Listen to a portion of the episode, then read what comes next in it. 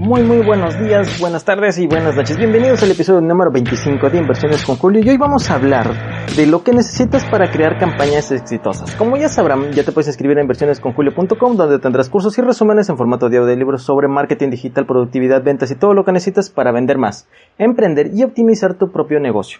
Muy bien, antes de planificar, antes de definir tu presupuesto de publicidad, quiero que vayamos repasando estos recursos y herramientas que necesitarás para crear una campaña exitosa de publicidad en medios digitales. Lo primero que debemos de tomar en cuenta son los elementos gráficos y audiovisuales para crear anuncios. Entre ellos están los cárteles, afiches, publicidad, exterior, anuncios promocionales y otros elementos publicitarios que dependen directamente de la imagen y del diseño gráfico y eso debes tomarlo en cuenta, muy en cuenta durante la elaboración de tus nuevos proyectos. Debes de considerar muy bien lo que es el color, los tonos de colores que vas a ocupar, la tipografía, el orden visual, el espacio, ilustración, convencionalismos visuales, información, simplicidad y concordancia. Ahora vámonos con el paso número 2, con el número 2, estrategia número 2, que es el copywriting, que son los textos persuasivos.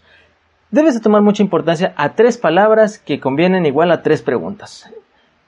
Y eso da como resultado un texto persuasivo antes de que te pongas a escribir como si no hubiera un mañana. Piensa en el lector de tu texto. Tres preguntas que debes de tomarte en cuenta son ¿Cómo quiero que se sienta mi lector? ¿Cómo quiero que sepa mi lector? ¿Y cómo quiero que haga mi lector? Esas son las preguntas que debes de tomar en cuenta para ser empático y ver del otro lado, verlo desde la vista de tu lector o de la persona a quien quieras o tus clientes, de cómo es que tú te vas a presentar o vas a persuadir o convencerlos de que hagan algún tipo de acción. La siguiente estrategia son las landing pages. La página es landing page o página de aterrizaje, que en español se escribe página de aterrizaje, que también se escucha genial. Es un instrumento de marketing digital, una herramienta diseñada con un único fin, generar una acción. Una acción por parte del usuario digital.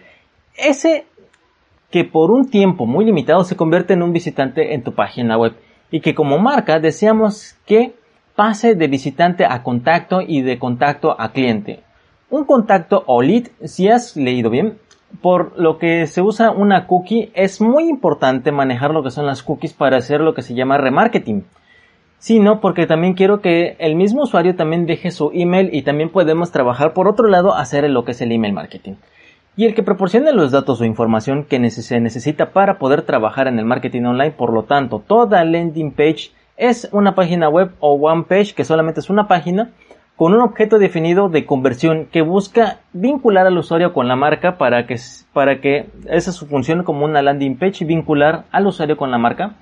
Y queda claro que las landing page sirven principalmente para generar leads o contactos. Es obvio que si genero leads también genero tráfico web, van de la mano, son prácticamente similares.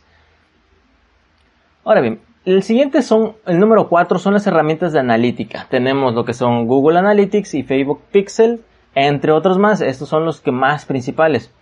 Y debes de tomar muy en cuenta algo. Lo que no se mide no se puede mejorar. Por eso es importante que en un entorno en lo que todo deja huella, utilices las herramientas de análisis adecuadas. Aquí es donde entra en juego Google Analytics. Se trata de la principal herramienta analítica digital que te ayuda a tomar las mejores decisiones en momentos claves.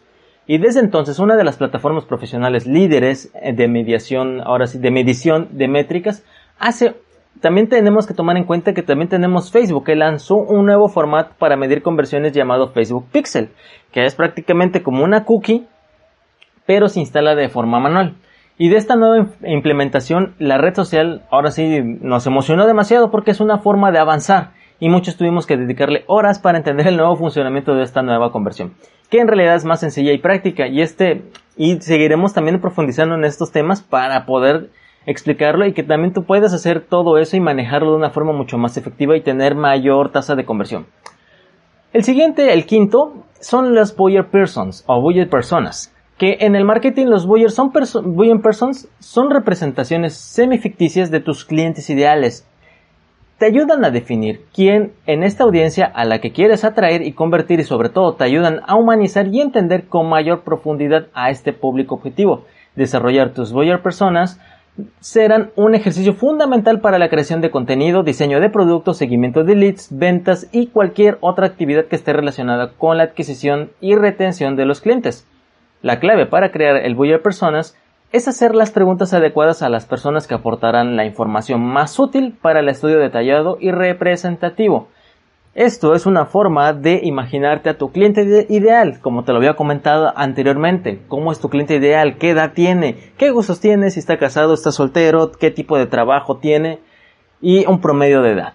Ahora vámonos con el sexto que es el Customer Journey. El Customer Journey es el camino que sigue un cliente o consumidor en cualquier proceso de venta. Todo negocio tiene que entender cómo funciona su Customer Journey para mejorar el proceso de venta y conseguir más ingresos. Más adelante profundizaremos también a entender este concepto y cómo puedes crear y mejorar tu Customer Journey implementando estrategias y tácticas sencillas para aprender a medir de forma correcta.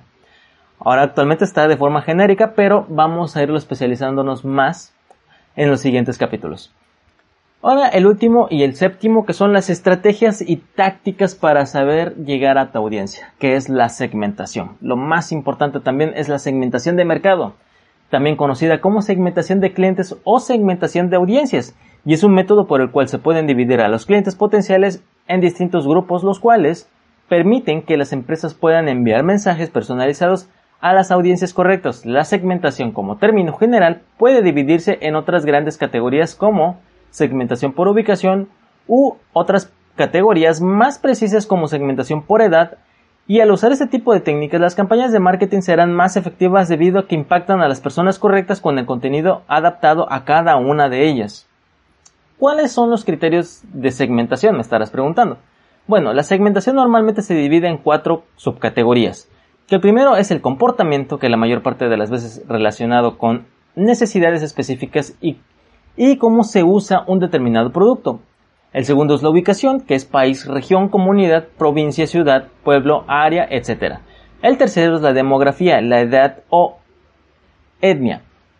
El cuarto es psicografía, estilo de vida y opiniones que tienen. Esos cuatro son los que vas a tomar en cuenta para crear subcategorías en tu segmentación. Espero estas observaciones te sean de mucha utilidad para ser tomados en cuenta antes de iniciar una publicidad de paga, ya que de esta forma vas a evitar perder dinero y vas a optimizar mucho más cada campaña que hagas, cada campaña ya sea orgánica o de pago. La forma de cómo lo hagas es la, autenticidad que vaya a tener, es la forma de cómo vas a traer clientes y cómo vas a lograr hacer tus conversiones. Pero antes de invertir efectivo a Facebook o a Google debes de considerar estos puntos para poder iniciar a invertir y no perder y generar un retorno de inversión mucho más alto. Me despido con una frase de Biz Stone, que es cofundador de Twitter. El tiempo, la perseverancia y 10 años de intentos eventualmente te harán ver como un éxito de la noche a la mañana. Tú sigue trabajando, deja a los demás que te critiquen, tú sigue avanzando y mejora lo que es la presentación para tu cliente, que es lo más importante. Este es el podcast de Inversiones con Julio. Si te gustó este contenido, no olvides seguirme en redes sociales, en Facebook y en Instagram como Inversiones con Julio. Les agradezco infinitamente sus corazones y sus 5 estrellas en iTunes sus me gusta en iVoox y Anchor, donde estaremos subiendo contenido los lunes, miércoles y viernes. Y recuerden, ustedes me motivan a seguir adelante, ya que sin ustedes no existiría este programa. Que tengan un excelente miércoles, bendiciones, hasta la próxima.